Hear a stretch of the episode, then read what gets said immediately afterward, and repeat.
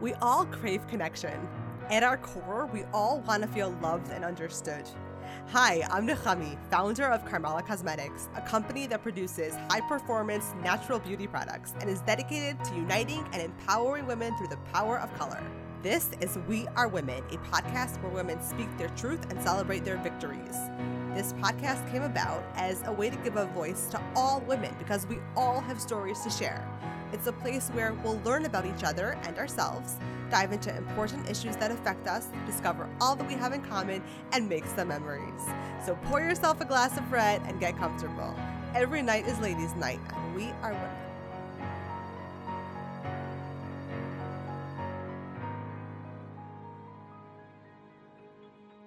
It's always a fun experience interviewing a good friend, and that's exactly what tonight's interview was like with my good friend Rivky Itzkowitz, who is the creator of a size inclusive modest fashion brand called Impact Fashion. Rivky has always been pro size inclusivity, female empowerment, and loving and embracing yourself. So during tonight's discussion, as always, Rivky and I cover a wide range of topics. So tonight we discussed female empowerment, the balance between strength and femininity, the way the world sees us, destroying female stereotypes, and more. Listen in for thought provoking insights, inspiration, and valuable mindset tips.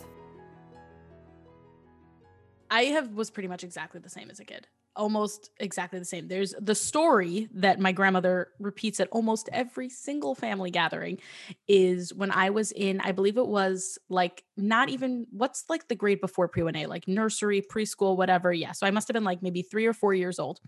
And we had one of those plays. And the the theme of the play was um it was all about like uh, it was all about like Shabbos and and all the different parts of the Sabbath and the different like little aspects of it. So there was someone who was like the candles and someone who was the prayer book and every everyone had a partner and then you came up and you sang your little thing. So I was the challah cover and my partner was the challah and it was this little boy who and it was like when you're performing in front of the parents the he freaked out. He completely and totally freaked out. We're like again we're like 3 4 years old he gets total stage fright. So, as my grandmother says, and I don't remember this happening, but I I think it's on a VHS tape somewhere that I I walked over to him. I pull I grabbed his hand. I marched him right up to the front of the stage. I belted our song out at the top of my lungs and then I marched him right back and off we went into the world. And that story pretty much sums up little Rivky. Um, I I was always super outgoing. I was always very um, just just loud and talkative and and all of those things. And I'm pretty much exactly the same now. It's so funny because at the same time though, you still have that introverted part of you though. Oh, I'm 100% an introvert. See, we've had this conversation right. many times, and we're and we'll have it again because I I think this is something, and I was actually just talking about this with somebody else today, um, who also is someone who's very outgoing, and she's also a fashion designer, but she is also an introvert. Whether or not you are introverted or extroverted is about where your energy comes from. If you get energy from being in a crowd, you are an extrovert. You go into a room, you you feed off of that. It makes you feel great. That's an extrovert. An introvert is someone who recharges by being alone. And that's that's where I get my energy from. I love reading, I love taking walks by myself. I love just watching TV, just being alone to me is it, it doesn't bother me also. Like I, one of my favorite things to do is go to a restaurant by myself. Sit down, eat what I want, read something or whatever. I I know there are plenty of people who would never eat out by themselves. I love it. It it's just it's just a matter of i think it's like a level of comfort that you have with yourself and it's also just where where you feel most recharged. That doesn't mean that i'm shy i'm certainly not shy but when i'm at a party and i'm really good in a crowd like i i can definitely command attention of a room and public speaking doesn't scare me at all or anything like that it's you know it's it just didn't it, it just doesn't like i don't understand people who are afraid to public speak because it's like what's nothing's gonna happen even if you bomb nothing's gonna happen but either way the like when I do those things afterwards, I am exhausted. After, you know, after I'm at a party and or even sometimes during a party, I go to the bathroom for like 5 minutes and I just stand in a stall and I just take a deep breath. Be like, "Okay, we're good. We're you know, just like kind of check my check my hair in the mirror and be like, "Okay, okay, I feel good. I just you just need a deep breath and then you can kind of go on with with what you're doing. But yeah, I'm I am definitely in, an introvert. I'm what's called an, an extroverted introvert. That's what I told you, right? Right. That, yeah. That I think that okay. you're the same way.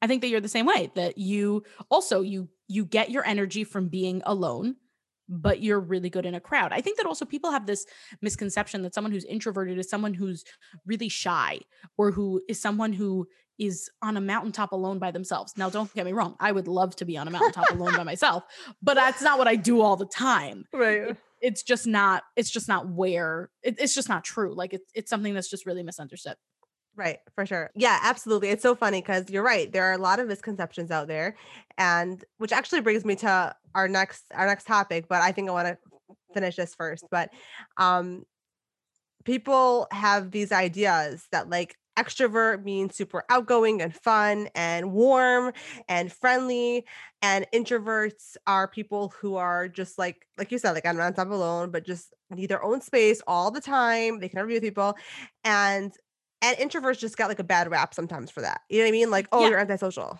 yeah, they do. They and they do. And again, sometimes I love to be antisocial, but I also want to be social sometimes. Um, and I think that it's also just because we really value like think about thinking of like that all American girl next door who's like outgoing and vivacious and cheery with like a blonde ponytail. Like that's a very that's something that we value as a society is being able to be especially for women, like being able to be you know just make everybody happy and and always be bubbly and all of those things that's something that we that we want from people and when you hear no i'm actually a really deep thinker or i'm actually someone who really enjoys being alone. I'm actually someone who enjoys going to the movies by myself. I don't need to be with someone else. I'm perfectly fine to go to a Broadway show by myself and go to, you know, if there's something that I want to see and nobody wants to see with me, I'll go and I'll see it. Um, and it's, you know, it works. Um, and and I think that that's also something that that women especially need to deal with those concept misconceptions in a in a lot of different ways, just because we are more scrutinized than anybody else, pretty much. Absolutely. Absolutely. And it's interesting that you mentioned that because as much as we have the pressure to be all like bubbly and, you know, life of the party, we also have but there's kind of like being a powerful woman kind of has what to do with that. It's kind of along like the same wavelength, which is interesting because being a powerful woman gets a bad rap also. You know what I mean? Yeah, it's it's interesting because you see there's this there's this weird tightrope that you're always walking, um, particularly if you're someone who is like a professional working woman, like the two of us are. If you are in, well, maybe not so much like two of us, if you're in a corporate setting more, having an opinion is tricky sometimes. And having someone who is really good at articulating that opinion in a really strong way, which is just, it's just literally just the way I'm wired. I've always been this way. I I know what I think very clearly, and I don't have a problem saying it, saying so when it's appropriate. And that has got me into trouble sometimes. Um, that got me into trouble in school sometimes. It got me into trouble when I say school, I mean college. When you know professors would say things and be like, "Well, you're wrong," and then it would happen when male classmates would say similar things in much ruder tones and not get nearly as much pushback because he's just expressing his opinion, but I'm being a nuisance. And that's something that that you really you're you're constantly caught in that trap of trying to figure out you know what is the what is the proper amount what is the proper amount of opinion for me to have? What is the proper amount of ambition for me to have? I mean when i was dating i was constantly told to hide the fact that i had my own company constantly because i was told that guys would not like someone would feel intimidated by someone who runs their own company. Well i don't know that's you know and and literally and people would be like okay so i want to set you up with this guy but i don't think that he would love so much that you run your own company so i'm just going to tell him that you're a teacher That's which, pathetic. Which is hysterical because aside from the fact that I would make a terrible teacher, um, and like my, my sister is a teacher, she's a fantastic teacher. There are some people who are just wired for teaching. I am not one of them. And aside from so it's just ridiculous. But also what what am i supposed to do when we're on that date and we're discussing my very exciting teaching job that i don't have? Like what how moronic is that? But i'm telling you that that happened to me on more than one occasion where people would be like oh i'm not going to tell him what you do. Or if you want to you can tell him what you do. I'm just going to tell him you're in school. Um, or uh, or I had a, I had a lot of people also, especially when I first started. I started my company when I was 21, living at home. So I it did kind of grow organically from what you know from what was an alterations business and then that grew and i was doing alterations out of my parents house for about two and a half years while i was in school part i was doing that part-time while i was in school and then that business kept growing and then i had two full-time the gigs which was i was in school full-time as an honor student and then i was also running this full-time business and then that kept growing and then i realized that i needed to make a change because me sitting at my sewing machine as much as i love doing it and i miss it so much is the definition of not scalable so, in the summer of 2016, I started the process of creating Impact Fashion, which is my line of clothing that's available in sizes 2 through 24, catering mainly to a modest dressing community. Um, and what all of that when that happened in the summer of 2016 i was 21 years old um, and i was single at the time i was sort of dating but not really because frankly i didn't have time um, you know, I come from a community where most people are going to be set up on blind dates pretty much. Um, and I was not interested in being set up with someone. I was not interested in being set up by someone who didn't know me with someone that they didn't know. You know, it's kind of like a double blind thing. So you've got literally a matchmaker and they don't know me and they don't know the guy and they're like, "Well, she wears skirts and he wears pants. I think they should date." And to me that's it's it was just such a royal waste of time. Um particularly because I think I'm a pretty unique individual. So it was really hard to, you know, kind of match me up. And also, I I was working until midnight every single day. So if I if someone was going to be picking me up at eight o'clock at night, that means I was going to have to start getting ready. Let's say at like six thirty, like shower, do my hair, makeup, eat before or whatever, because you never know if he's going to feed you, and that's its own little nightmare. Um, right. And I am not a fun to be around when I'm not fed. So like I always had to eat before. But so let's say I would be starting at like six. If he's picking up me at up at eight, then I'm stopping to work at six thirty. That's six hours of my workday that's gone, and I just didn't have the time to devote to it. So I refused to go out with anyone that um that didn't know me and the person that they were setting me up with, and that meant that I just dated a lot less, and I was totally fine with that. Um, I will also say that I am very lucky and my husband basically fell from the sky. So this is not really this is not a method that I would really recommend um, mm. if you're planning on dating you know in the in the orthodox Jewish system this is not this is not the like suggested method. So in those situations i was constantly told that the that the fact that i was ambitious that the fact that i you know was running this company that the fact that i was building this brand that that was wrong literally that that was wrong and that no one would ever love that and no one would ever you know guys just want someone who's gonna you know stay home and cook or even or just or just like well what are you gonna do when you have kids? Like well i don't know i'll probably get a babysitter maybe i'll figure it out i don't know plenty of people have kids and jobs this is my job. Um, lots of people saying that it was a um, a hobby or something or oh that's that's such a nice thing to keep you busy while you're single. What are you going to do when you get married? Be like i'm going to keep doing this because it's my job. That's what i do.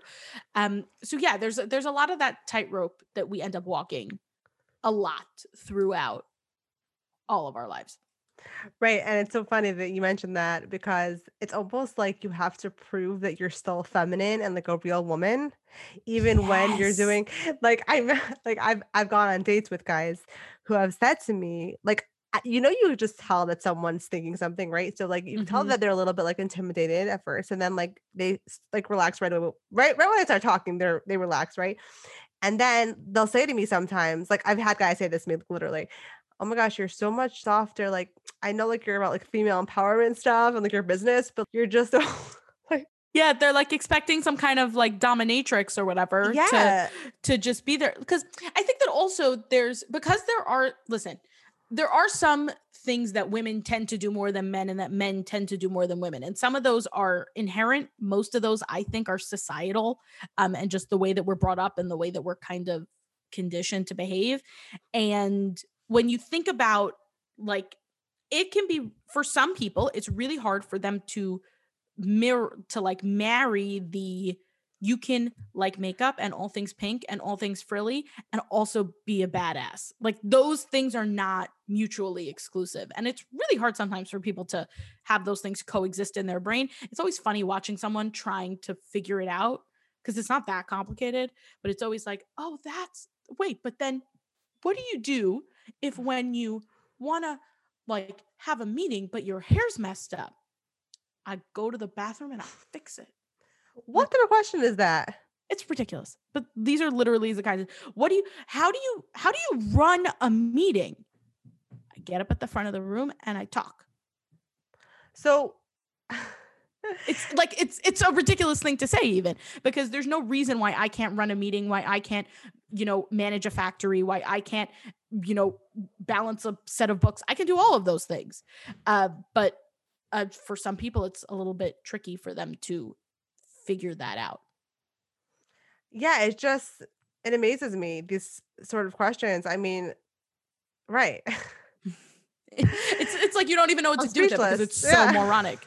Right. It's so moronic. It's, but here's here's the thing also is that when you have you see when you when you're when you have a situation where you're always seeing when you're always used to seeing one thing a certain way. Think of it. When I tell you to picture a CEO right now, you picture an old white guy.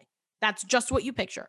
I probably do the same thing too most times because we're because that's how it's been for so long and that's also how it's you know always played in movies or whatever or it's or you know think about it like in a movie if there's like some really successful career woman she can't hold down a guy because she's so career obsessed and um and she needs to learn to reprioritize and and all of those things need to happen and they're such old cliches and old tropes and it's i mean it's ridiculous. It's laughable. It's comical at this point. Um, but it's really hard to envision something if you've literally never seen it that way. Um, and it's really hard to envision something if the if the the the thing that you're constantly when I tell you picture CEO and you think of old white guy and I tell you well I run my own company but you're not an old white guy how does that work and and therein lies the problem exactly it's so interesting because the whole like you know the whole I don't think we've ever discussed this actually. Like one of the topics we haven't discussed, but like the masculine and female There's something energies. we haven't discussed. I know. I know we Is always talk possible? about these sort of things, but I don't think we've ever discussed this, Rivky. Have we ever spoken about like masculine and female energies? Energies we've definitely discussed. I For sure. yeah, yeah. spoken about masculine and female energies. But no, what what do you mean by that? So, okay, so you know how like I guess according to like the textbooks, right? There are masculine energies and there are feminine energies. So what does that mean? There are a few different types of masculine and female energies, like of known types, I guess I should say, right? So like the most I guess spoken about one or whatever is about where like the feminine energy is like the knowing energy and I guess like the the taking, the receiving and the masculine energy is like protective and powerful and maybe like brutally honest and stuff like that, right? And sometimes I think that when females seem to and there are more different like there are more, you know what I mean? Um but sometimes when females tend to exhibit masculine energies, or even the opposite, but we're talking about females now, um, people get nervous, makes them uncomfortable. Well, yeah, I think that people get uncomfortable when they see anything that they're not used to seeing. Um, and I, I mean, listen, if you want to get like really technical about this, and you know that I love nothing more than to get really technical about something. Um, birth control was invented in the 50s you know, like the pill was invented, not birth control, but just the pill was invented in the 50s, which is not that long ago. That's 70 years ago. You know, like my grandmother was alive before the pill was yeah. invented. So up until that point, you really, you know, if you were having a baby every year or two and there was nothing that you can do that was widely accessible to manage that, then your options were limited because somebody had to raise those kids. And the way that it had always been since the beginning of time is that the women were the one who raised the kids. And that's just the way it worked. Now, obviously, we're living in a very different time now in 2020 than we were in 1950. In a lot of ways, it might be simpler if we went back to 1950, because I think we can all agree that 2020 was not one that we want to repeat. But oh. those like the the after effects of that of you know even just something as simple as like choosing when you get to have a child that really affects your options. That affects, you know, you can choose if you can make the decision if you want to pursue a career before starting a family. You can choose to make the decision if you want to choose a career instead of pursuing a family. And that's just that's just a decision that you, is much more accessible to you now than it was ever and it takes people a long time to get caught up to that. To the point where you find even among women there's so much judgment around these life choices. You know, the working moms think the stay-at-home moms are like old school or or um, archaic in some way or they're they're just not enlightened. And the stay-at-home moms think the working mothers are neglecting their children or or anything like that. You know the the the the women who are more put together than other women are like well she just can't get her act together. I'm i have i have everything figured out. And that also is something that just because as humans it takes us a long time to figure out where we fit into new world orders you know where we fit into into new world things. That's also by the way um you know that a lot of the work that i do is around body positivity and and confidence and and all of those areas. A lot of the things that are that most women want to change like under eye circles or wrinkles or cellulite a lot of those were only started becoming quote problems like they only started becoming something that women worried about in the 70s and 80s because what was happening was that the you know as women were becoming more and more as they had more and more options it was becoming a little bit too scary for a lot of people. And if you weren't the 1950s housewife that was putting on lipstick every you know every day at five o'clock when your husband came home and supper was on the table but you were some 70s hippie or you were an 80s secretary, the question for cosmetic companies and for beauty conglomerates and for anyone that really makes money off of our insecurities were to take things that were previously not considered problems, like cellulite is a great example of this, and then just quote code them as problems so that I can sell you something to fix it. You know, it, we know that, you know, going back into you know, like medieval times, being fat was considered really beautiful. Being fat was really attractive. You know why? Because if you were fat, that meant you had money to feed yourself. That and for a lot of starving peasants, fat was really attractive. You know, fat meant money, fat meant power, fat meant status. Now, not so much. You know, now if you're above a certain size, you're sloppy, you're lazy, you're ugly, you um, you don't care about yourself, you're neglectful. And the reason, part of the reason why these standards keep shifting is because you're not supposed to be able to keep up.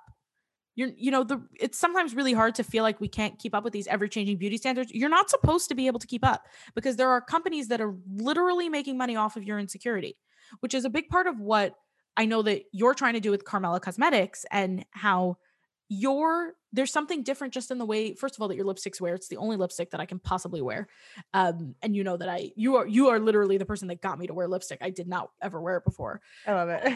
But also you know with there's something about approaching beauty from a place of not just empowerment but there's something about taking that decision of the way that you look and tying it into feeling good about yourself as opposed to seeing yourself as something bad that needs to be fixed. Um, And that's something that's really important for me to do at Impact also. Um, my company started out as being available in sizes two through 16, literally because I picked a number out of a hat. Like I didn't, I thought about it for maybe five seconds.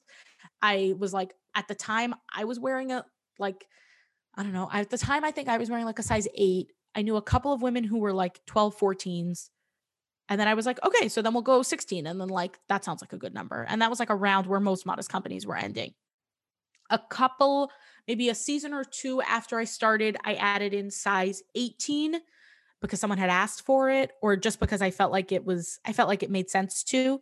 Um, this was right around, this was in like 20, end of 2016, beginning of 2017. So this was right when the plus size fashion movement was happening in the wider fashion community. And then in t- towards the end of 2017, one of my um, one of my wholesalers, one of my boutiques at the time, um, at the time I was a wholesale only company. Now I'm a retail only company online.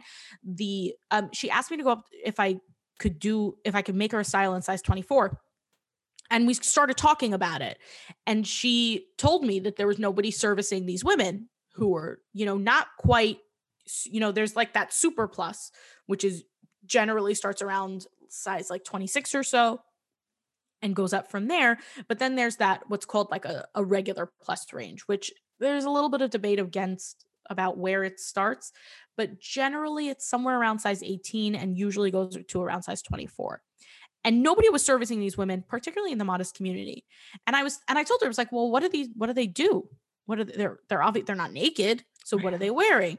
And it was, well, they have things custom made or they wear like potato sacks or tent dresses or moo or whatever. And my first thought was that can't be right. Like and I was like, okay, so this this store owner deals mostly with like straight size women. She's not, she like maybe doesn't know. And I started doing tons and tons of research, and it was true. There was almost nothing in the modest market for someone above above a size 14.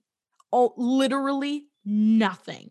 You had a couple of people who were doing like tent dresses or what my husband likes to call potato sack dresses um that were just that are just like these shapeless um, that are just these shapeless, you know, rolls of fabric basically.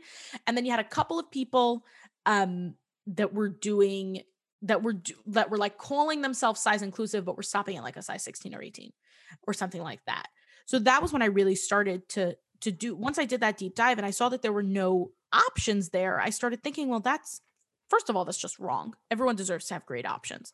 Everyone deserves to feel not only that, everyone deserves everyone deserves to feel like they are worth the time, effort, and energy to look their best, whatever that best is. You know, it's up to you to decide what your best is. For some people, they feel fantastic with their false eyelashes and their full glitter eyeshadow and a full face of makeup that takes them two hours to put on in the morning. And some people feel fantastic with not even sunscreen on, which always wear sunscreen. But, you know, that's, you know, with nothing on their face. That's that's something that only you can decide for yourself. But when I realized that there was really nobody catering to these women, first I was really upset about it. And then I was okay, let's let's fix it. Let's let's do something around that. Um, and that's really when impact got off the ground. That's really when um, when things started gaining steam and when um and and when I, you know, I am as far as I know, and I tell people all the time, if you know of anybody else who does something like this, please tell me and I will give them a shout out. I would love to be I would love to know, you know, who else is doing this. But as far as I know, I'm the only modest brand available in sizes two through 24 that does properly fitted clothes, that doesn't do the potato sack dresses or you know the the tent pieces and all of that and and that's really important to have i think absolutely i completely agree with you and it's so funny that you say that because i always knew that you were size inclusive obviously but I just literally clicked like this second, as you said, the fitted aspect, because I have never seen any other modest fashion company that is size inclusive with fitted, like nice, nicely fitted dresses, you mm. know? Yeah, like actual real clothes. And yeah. that is so special.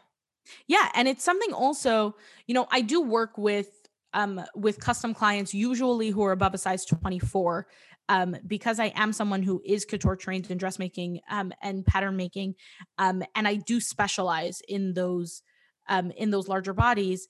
You're not you're not going to in order to do what I do, in order to provide something that is a great item that looks beautiful on sizes 2 through 24, you really need to know what you're doing technically.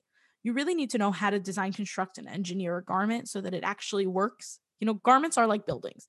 There are rules to how they need to stand, there are support structures that need to be in place, there are ways that you design them so that they work so that they flatter so that they make people feel confident about themselves happens to be that a lot of modest brands are started with people by are started by people with very little formal fashion training um, or very minimal formal fashion training. People will usually take time to focus on the artistic side of things and not so much on the technical side of things. And when you're not focusing on the technical side of things, you have a very pretty house that I huff and I puff and I blow down. It just doesn't hold up. So those those kinds of elements are really important to me. And I also think that there's also this larger school of thought, which is becoming less and less prevalent. And I'm so glad that it is. There's this school of thought that if you're above a certain size, particularly if you're a woman above a certain size, that you don't care. You know, if if I really if she really cared about the way she looked, she never would have let herself get that big. If she really cared about the way she looked, she would get her act together, she would eat the damn celery and she would, you know, and she would lose 100 pounds. And that's just not true it's just not true. There are some people who can eat the celery and do eat the celery every damn day. And you know what? They still weigh 300 pounds. And they work out. And they work out. And that's just the way they are. That's it's just the way that they are built. It's a and what that also means is that and even even if let's say even if you have someone who's you know not eating what they're supposed to and and not eating well and not working out or anything like that that person is still a person and is still deserves more than being wrapped in 10 yards of fabric that give them no shape that do them no favors that make them feel terrible about themselves that every time they walk into a into a store a sales lady is going to eye them up and down and say i'm so sorry honey we don't have anything for you and then you know talk about them behind their back when they leave. They deserve to be treated properly and they deserve to have the option. Now that's not to say if you know if you want to wear oversized pieces by all means go do. Don't i do not presume to tell anybody how to dress but you should not be forced to wear an oversized tent dress because that's literally the only thing that you can get your body into. I just i just don't think that that's right and that's what i do to make that not the case yeah, I love it. I love what you're doing, Rivky. I, it's it's really incredible. I, everyone should have a voice. Everyone should be able to, like, just like you said, feel beautiful in whatever body they have, and with whatever. Like for me, it's like about the features that you have, and you know, and I completely agree with you. Yeah. Thank you. Yeah, I think that it's also to me it really boils down to the to having options. Um if you because also I know what it's like to not have options. I've been a modest dresser my entire life. And the you know, my entire life, I was always limited would even be strong but i was i knew that when i walked into a department store i would not be able to even try on 70% of the things there because they would be because they wouldn't fit my modesty standards and they wouldn't and they wouldn't be able to be altered to make them work.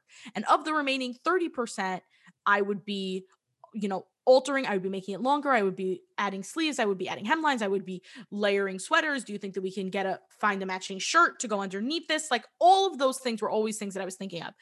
And then and it's hard enough dressing modestly as it is. It just is. It's not a simple thing to do, particularly when it's, you know, in a time in fashion when modesty is not trending. Now we happen to be in a little bit more of a modest like time frame, I want to say like within the last like maybe 2 years um, but I have a sneaky feeling that we're like towards the end of it, that mainstream fashion has been a little trending a little bit more modest, but especially in a time when it's not, you're already so limited. And then you're going to tell me that in order to fit into something, I also need to be, you know, below a certain size. And also, let's call a spade a spade. You and I both come from Orthodox communities there is a huge amount of fat phobia in our community. There is a huge uh, there's a huge amount of pressure to keep yourself ridiculously thin. And that starts from very young. It's in the way that it's in the way that we talk to our girls about food. It's in the way that we approach our parties. It's in the way that we're complaining about all the challah that we're eating. It's a way that we're complaining about oh my gosh i'm gonna have to i'm so glad that there's a fast after rosh hashanah because i just ate so much. And um, and it's in the way that we that we you know worry before Pesach about all the weight that we gained on Pesach, and on Pesach all we can talk about is the potatoes, and after Pesach all we're talking about is the same potatoes, and now I need to go on the kale cleanse, and now I need to do the juice thing, and it's it's constant. Our community is one in particular that that talks about this kind of stuff constantly, and that also means that we and to, to add insult to injury we're constantly talking about these dieting things. And then the companies that come out of our community don't cater to people above a size 10. They just don't. I have been like around a size 8, 10 almost my entire life. And there were plenty of stores that I could not walk into because literally their extra large was going on my sister who wears a size 4 and that's ridiculous. And so when you add when you combine those two things together, you're setting yourself up for a generation of women who a just feel terrible about themselves. B believe that they are not worthy of you know good clothes let alone having opinions let alone expressing what they actually mean in the world let alone achieving anything that they wanted to achieve. And you then add on all this extra added pressure of but you always have to look good and put together. Well how exactly am i supposed to look good and put together if you don't even provide clothes that i can wear? It's just not it's just not the way that we're set up. We're set up in a way that really you know, if you are not naturally thin, it becomes really very difficult. And I think that we need to change that. Absolutely. Yeah, for sure. So wait, so let me ask you a question. So you just mentioned that you couldn't even fit into their largest size, right? So how did you maintain your self-esteem or build up your confidence because that's really hard, especially as a kid, teenager and early teen to feel like that? Okay. So I don't really know how to answer that question because I know that this is going to be really not I have I have an answer, but it's very it's going to be very not satisfying. And that is that I am wired to completely ignore other people's opinions. And there's nothing that I did to be that way. It's just the way I am. Um I do think that I I do think that a part of this did have a lot to do with some experiences that I had in elementary school. I was bullied pretty intensely throughout all of elementary school. So from and like starting pretty much from first through about seventh, a little bit into eighth grade.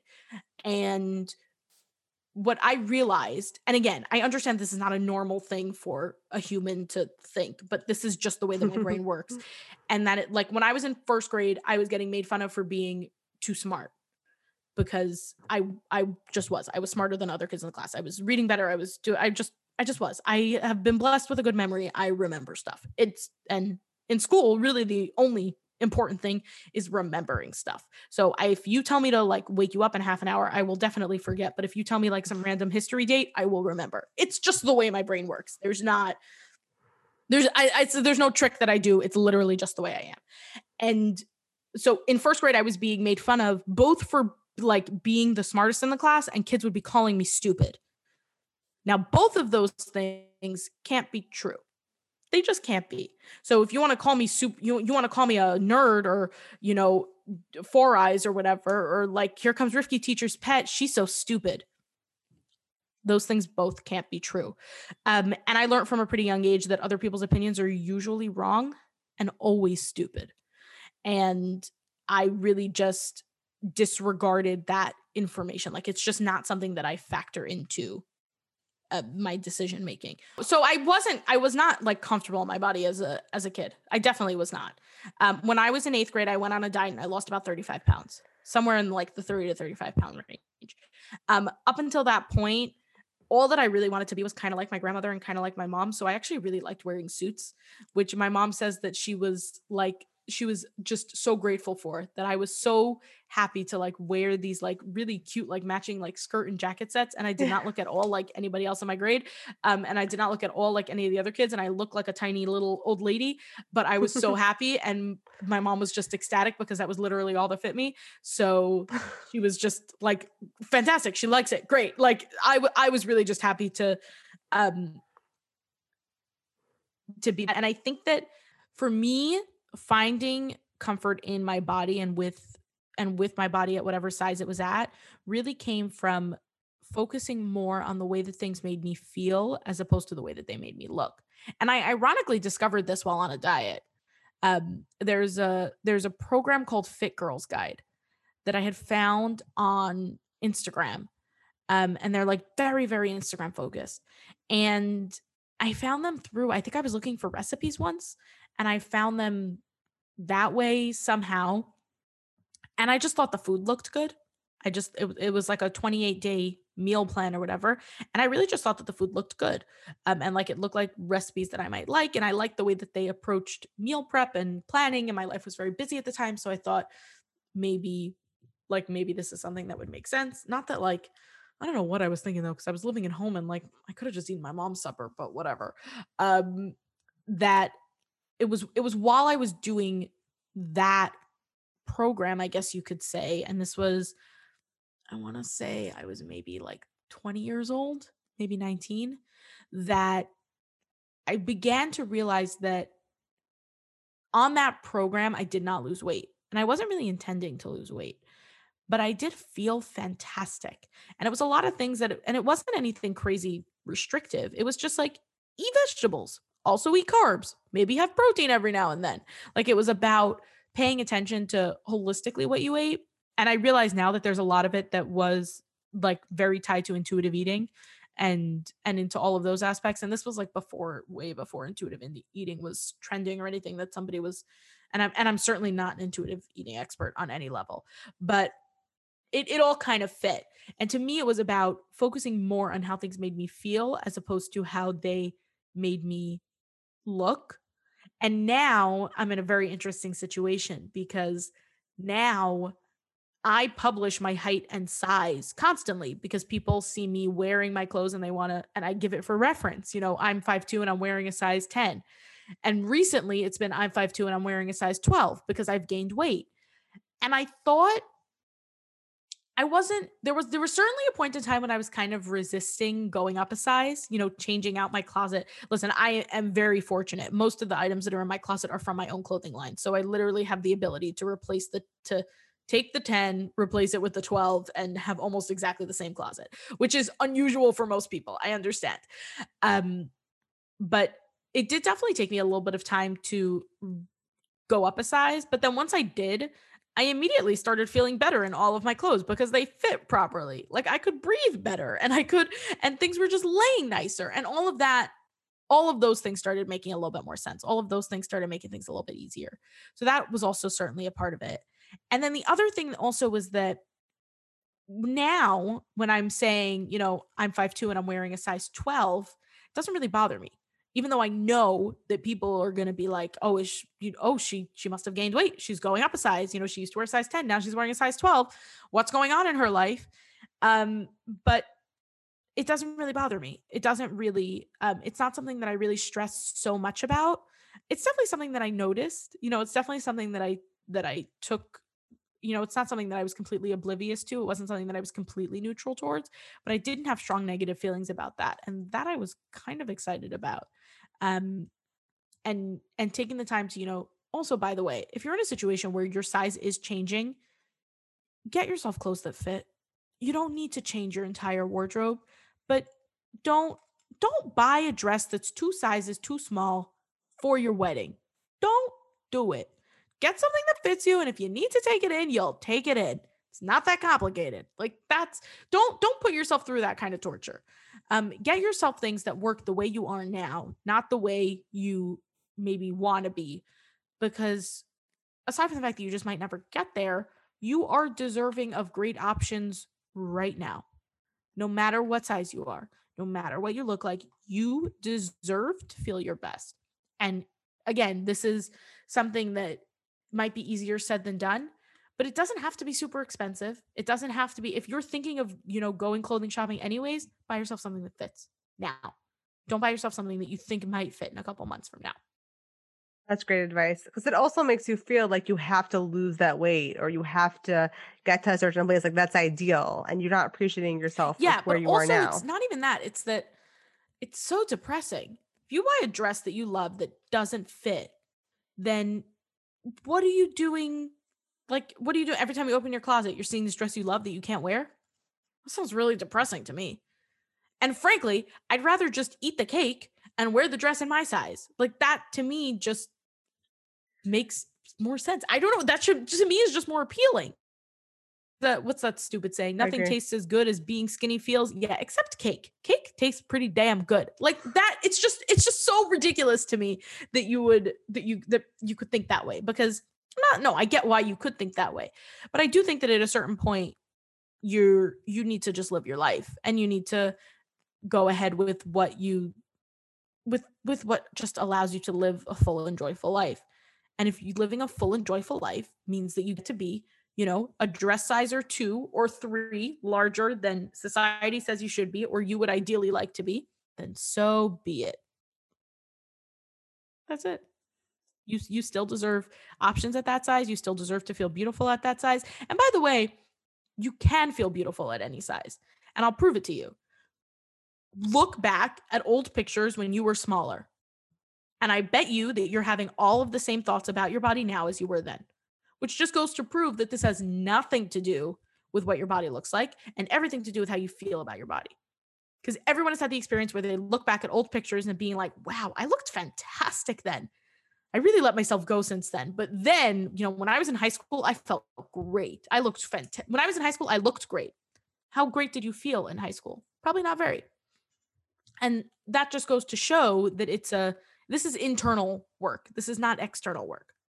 And if you're focusing so much on the external work, then there's only so much energy in, you know, in a human. There's only so many hours in a day. And if you're focusing so much on the external work, then you're probably not taking a lot of time for the internal work. And that's the stuff that's really going to leave you feeling fulfilled and better about yourself. Oh my gosh, I love that you're saying that. That's literally exactly what I tell my clients for during my image consulting sessions because you know we've discussed this that I work from a holistic perspective. I mean, it's you have to incorporate the two of them. Okay, you could work on, you know, applying makeup in a way that flatters your features and hairstyles that flatters your features and clothing even and colors but you have to also have that mindset of being beautiful and confident and you know or also just doesn't work because you could be the most beautiful woman and you won't look it or even feel it because of the way you feel. it's so true and by yourself. the way a lot of people think that you know women in larger bodies have a monopoly on feeling bad about themselves i have i have and i do deal with clients at literally every single size from 2 to 24 plus from double zero to really 24 plus every i have dealt with women who are a size 24 that are so confident that that know their body that carry themselves in a in a in a real and really regal way and I have dealt with women who are tiny, who if they turn sideways, I can't see them. And they're and they're so critical. they're, you know, all they're seeing is is a lump or a bump or a roll and how that makes them and how that makes them feel. And wow, I really let myself go. And oh my gosh, I've really gained so much weight. It's not, it has nothing to do with how big you are. It has everything to do with how you view your own body. You know, it's it's almost like it's like when you look in the mirror and you have like one little pimple, right? And no one else notices it, but you look in the mirror and your gaze automatically like tunes into that. And and your friend's like, "What? Could you like get a magnifying glass for me to see that?" And you're like, "It's right here." Like, of course, the first thing I noticed, but it's like we're the, we're the most so critical true. of ourselves. I I like to pick pimples. I know you shouldn't, but I do. Um and and I I just can't help it. I I have to. It's like a compulsive thing. I don't I don't know whatever. I just I have to.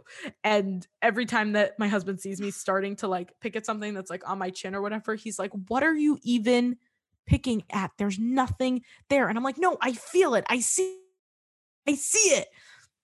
Yeah, it's exactly like that. It is 100% exactly like that. But you know what I tell people is look in the mirror as if you're and pretend like it's not you for a minute. You you see this woman in front of you. What are you thinking? You know, that's what I did do like to myself. On a bad day, I look in the mirror and I'm like, okay, I'm not me. I'm somebody else looking at me. What am I thinking? Do I think, oh, she's hideous, or like, oh my gosh, she's so bloated, or do I think, oh, she looks so pretty today? Right. You know what I mean? And unless if you're a very judgmental person, you're probably going to think the person probably. that you One of my good. favorite tricks is to not say anything to yourself that you wouldn't say to another person. I would never I would never. Yeah. It has happened one time. It has happened one time that I have like really told someone that I thought they were doing something awful. But if if let's say even taking it away from just looks for a second, if one of my friends made a mistake of any kind and they there was a situation they screwed something up at work something got out of hand or whatever i would pro- i would most of the time i would say yeah you're right you made that you you know it sounds like you you made this mistake it sounds like you really messed this up. The person who was offended will probably get over it you'll be able to move on you'll be able to get through this you'll be able you know I, i'm i would comfort them right? I would tell them that everything's going to be okay. I would tell them that things are going to work out. I would tell them that that it'll it'll be it'll be fine. You know one way or one way or another this is going to be fine. But if i make a mistake well i'm i'm just the worst thing to ever walk the earth right? If i make a mistake then i'm then oh my god how could you think that you could even run a company? How could you think that you could even try to try to make that business connection? Because like they're not going to want to talk to you you the please. That doesn't make any sense. And it's exactly the same way. If don't talk to yourself in don't talk to yourself any different than you would talk to a friend. And be just as kind to yourself as you would be to someone that you care a lot about because you should you probably do care a lot about yourself very much.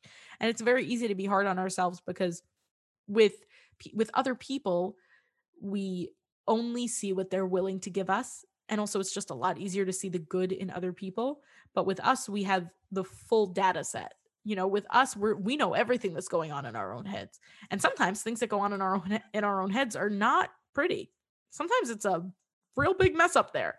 And because we know that it can get so messy up there, we are so much more judgmental of it. And we are so much more judgmental of what goes on in our own hearts and minds.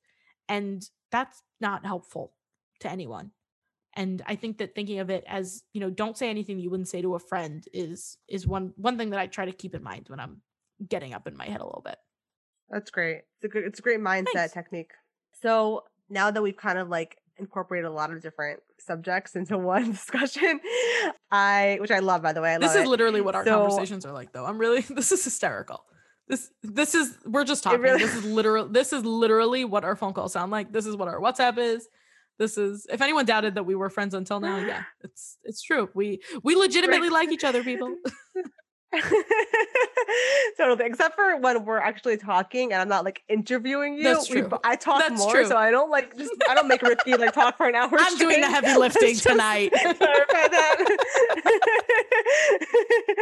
um, but Rivky, first of all, I, I love your body con. First of all, like I don't think I ever told you this, but I, I absolutely love your body confidence.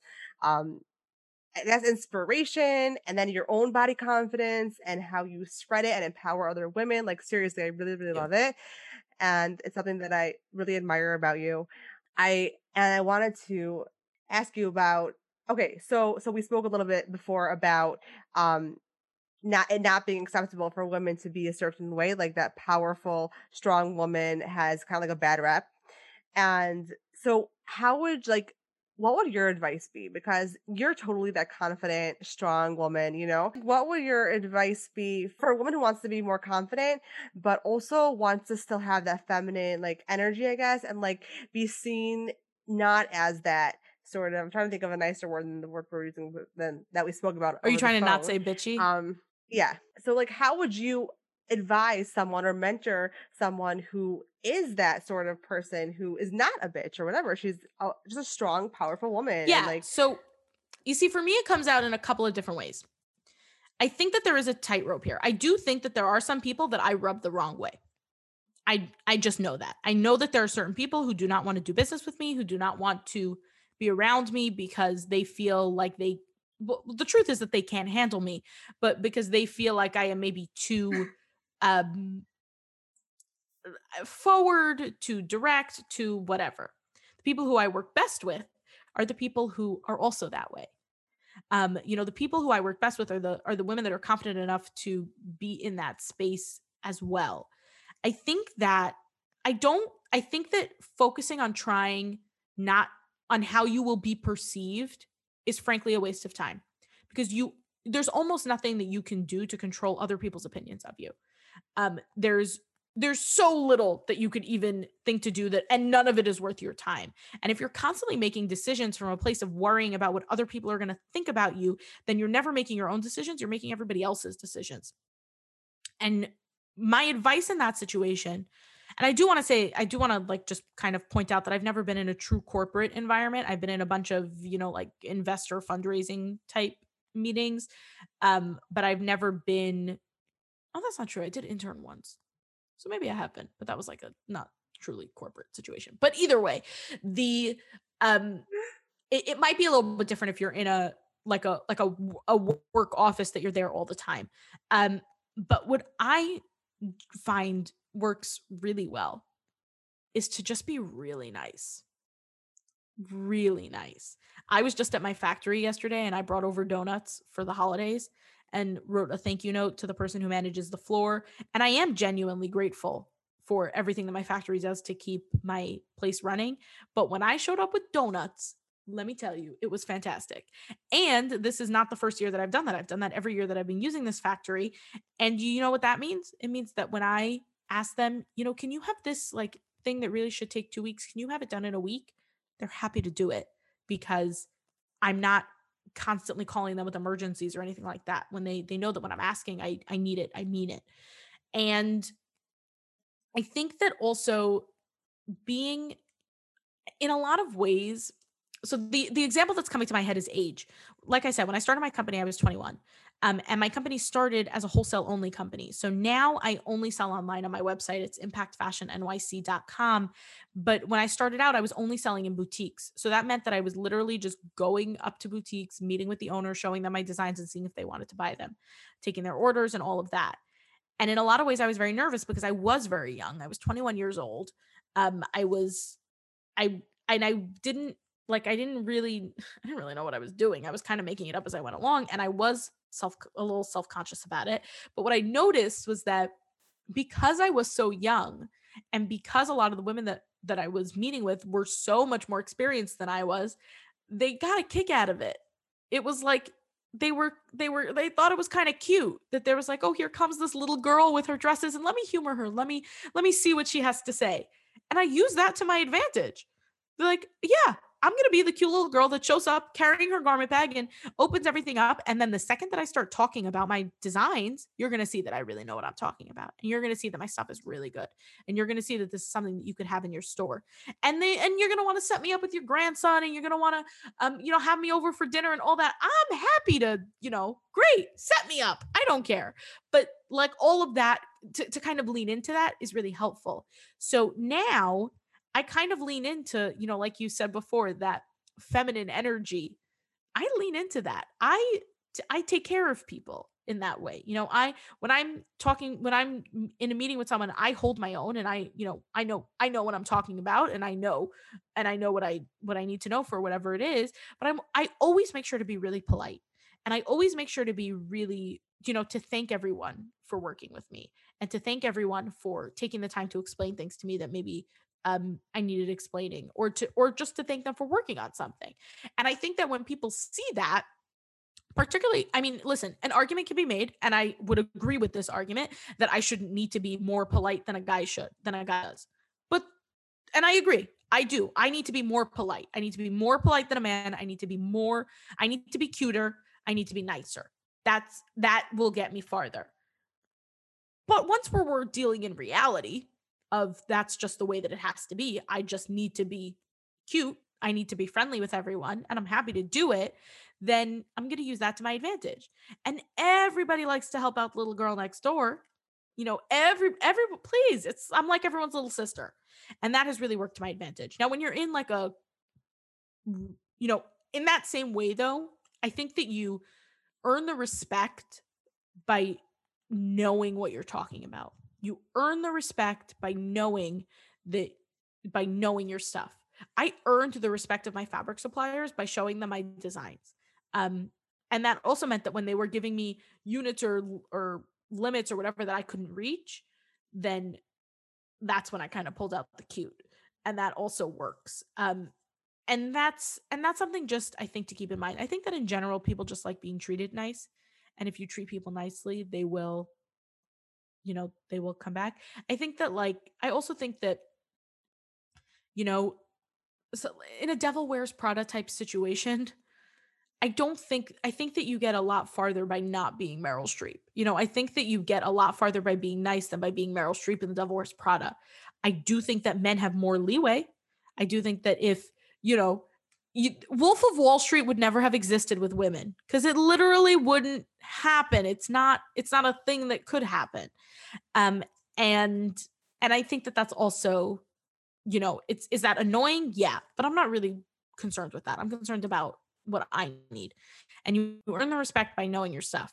And you earn the respect by presenting nicely. And you earn the respect by being by knowing your worth I know the things that I know. I know the things that I'm really good at. I know the things that I'm not so great at. Those are the things that I need your help with. And when you are willing to be open with that, then I do find that people respond to that pretty positively. Yeah, that's great advice for sure. Absolutely. And also, I think that if you do lean into the feminine energies, like that's also our power. It's not only about like just going with the flow, because that's what will get us someplace. It's also about that's also like yeah. power. And listen, you know what I mean? A like, lot can be. There's a lot of like in this very in this way that we're that we very segmented. Like like you said, masculine and feminine and feminine energies. It harms men also. This idea that like that like real men don't cry. That's ridiculous. Men have emotions also, you know, men, and men should be able to tap into those emotions whenever they want. They should be able to put on a, a nice suit and get all dressed up without someone calling them gay. Not that that's a bad thing, but as someone using that as an insult. Um, all of those things, these these are universal societal issues, and I do think that you know the what what is that the the the arc bends towards justice. The arc of the universe is long, but it bends towards justice. You know those these are the kinds of things that take a long time to get to where we want them to get to and but they do eventually get there and i think that in the meantime you just need to do the best to keep your own self running. For sure. Absolutely. Okay, so this is the question that I ask everyone to end it off. So, what is something that you hope that the next generation of women won't have to struggle with? I really hope that the next generation of women doesn't have to worry about fighting with each other. I think I really hope that I really hope that our daughters realize that this is not a zero sum game and that if somebody else does well that doesn't mean that I do worse. And I think that we would I think that society as a whole and womanhood, womankind, I don't know, um as a whole, I think that we would all just be better off if we spent a little less time competing with each other a little less time pulling each other down and a little bit more time learning from each other's experiences. Um, and and podcasts like this that are really just allowing different women to come on and share their voices are are a really great step in that direction. Absolutely and i have to say you are one of the most supportive oh, women oh, on instagram going along those lines because like you practice well i really do believe that a rising tide lifts all ships. Like on a very basic level there are, i'm friends with a ton of fashion designers particularly modest fashion designers and a lot of us sell online and a lot of us i guess are technically competitors. But just from aside from the fact that like it's nice to be nice and i like having friends who are interested in the same things that i'm interested in aside from all of that from a mm-hmm. purely machiavellian perspective if online shopping if modest online shopping is doing well i'm a part of modest online shopping. They're a part of mon- modest online shopping. Everyone like everyone does well. If people the more people get used to shopping for modest clothes online the better my company does. Great so let me support everyone who shops, who sells modest clothing online so that more and more people can get used to it. Um, also, it's just nice to be nice. But just from a purely selfish perspective, there are there are nice plus sides also. That's for sure. Well, thank you. You also, by the way, are someone who is is always in my corner, and I really appreciate that. My pleasure. Of course, of course. I'm always like, I feel like you get what you give. You know what I mean? So true. And you attract the same sort of people, like the same. It's like you know, birds of a feather flock together. It's so true. Have you ever seen like a group of friends and they're all the same? Yeah. You know what I mean? It's like, and they're all they're all the same, and you're like, oh, okay, I I understand. This makes sense. This this right. this works for me. I get it. And it's like some. It's not even about like the, like just to clarify, not about the same personalities. It's not what you're talking about. You're talking about like the same like almost like vibrational level of like yeah yeah. You and your vibrations. It's always I can't help it. Always it. comes back. It always comes back to the energies with you. I know because I think that makes me laugh every time. Well, essentially, everything is energy in this world. You know what I'm saying? Like this pen. I know, and you're always thinking about energies. I have never thought about energies before I met you. That's Literally so never. That's so funny. I did not know that. Not, not, not at all. Not even a tiny bit. well, you tolerate it so well. Thank you. I'm very good at tolerating. I'll tolerate you any day, Nakami. Opposites attract. Yeah, exactly. exactly. Um, okay, wait. So let's just end this off. So where can people find you if they want to learn more about you? Okay. So um, you're listening to a podcast now. I do have a podcast of my own. It's called Be Impactful. It is about the women making a difference in their own corners of the world. And every week I have a different guest and they we discuss all sorts of different things. I mean, we've done um I've done episodes on abuse, I've done episodes on um on infertility, I've done episodes on I'm blanking out on other things right now. Um I did I've done episodes on abortion, I've done episodes on um speaking about self-confidence, I've done episodes around, you know, building your own people who have built their own businesses. I've done episodes talking about mental health. We've done episodes about um pretty much i mean we've doing it for over a year now so really pretty much almost um, anything has been covered and that's um, be impactful is is a project of impact fashion which is my fashion company that like i mentioned earlier is a modest line available in sizes 2 through 24 and all of that can be found on my website. It's impactfashionnyc.com that's i-m-p-a-c-t-f-a-s-h-i-o-n n-y-c.com and you can find me on Instagram and Facebook at impact.fashion.nyc. The party really lives on Instagram. Please don't message me on Facebook. If you do, it'll give you an automatic message that says go over to Instagram because I don't really understand how Facebook works. Um, but I am there. So there's that. Um, and yeah you um, i have a, a blog on the website that goes through all different ways that you can just kind of dress better and feel better about yourself and your own body and we have uh, there's some actually right now as we're recording this the most recent article there is an episode that um that an episode, an article, excuse me, that um that um Rachel Sarah Safer, who blogs under Modest is the New Black, wrote about body image around pregnancy and pre and postpartum and and all of that. And it's a fantastic read. So um, you can find that on the blog there. And I'm going to have all the information under in the show notes also. So you know, in case anyone misses that um, they could just look in the show notes. But thank oh, you. and by the way, just just for a little teaser, if um if you're jumping from this to my podcast, scroll back a little bit. There's an episode with Nahami. It's called "The FBI and Me," and it will give you a totally new window into this person that you've been listening to every week. Um, and if you think I spoke a lot here, she she I did the heavy lifting tonight. She did the heavy lifting in that conversation, and it's a fantastic story. So definitely make sure to check that out. And it was the morning, Rivky. Let's just say that it was the morning. It was very early. So we're not morning people. Not Don't say what time it is because was because that's embarrassing that we think it's early. I, listen, if it's before nine a.m., it's the crack of dawn. I don't do before nine a.m. Like literally, my version of hell is needing to be somewhere dressed by nine a.m. Same. That is that is literally my version of hell.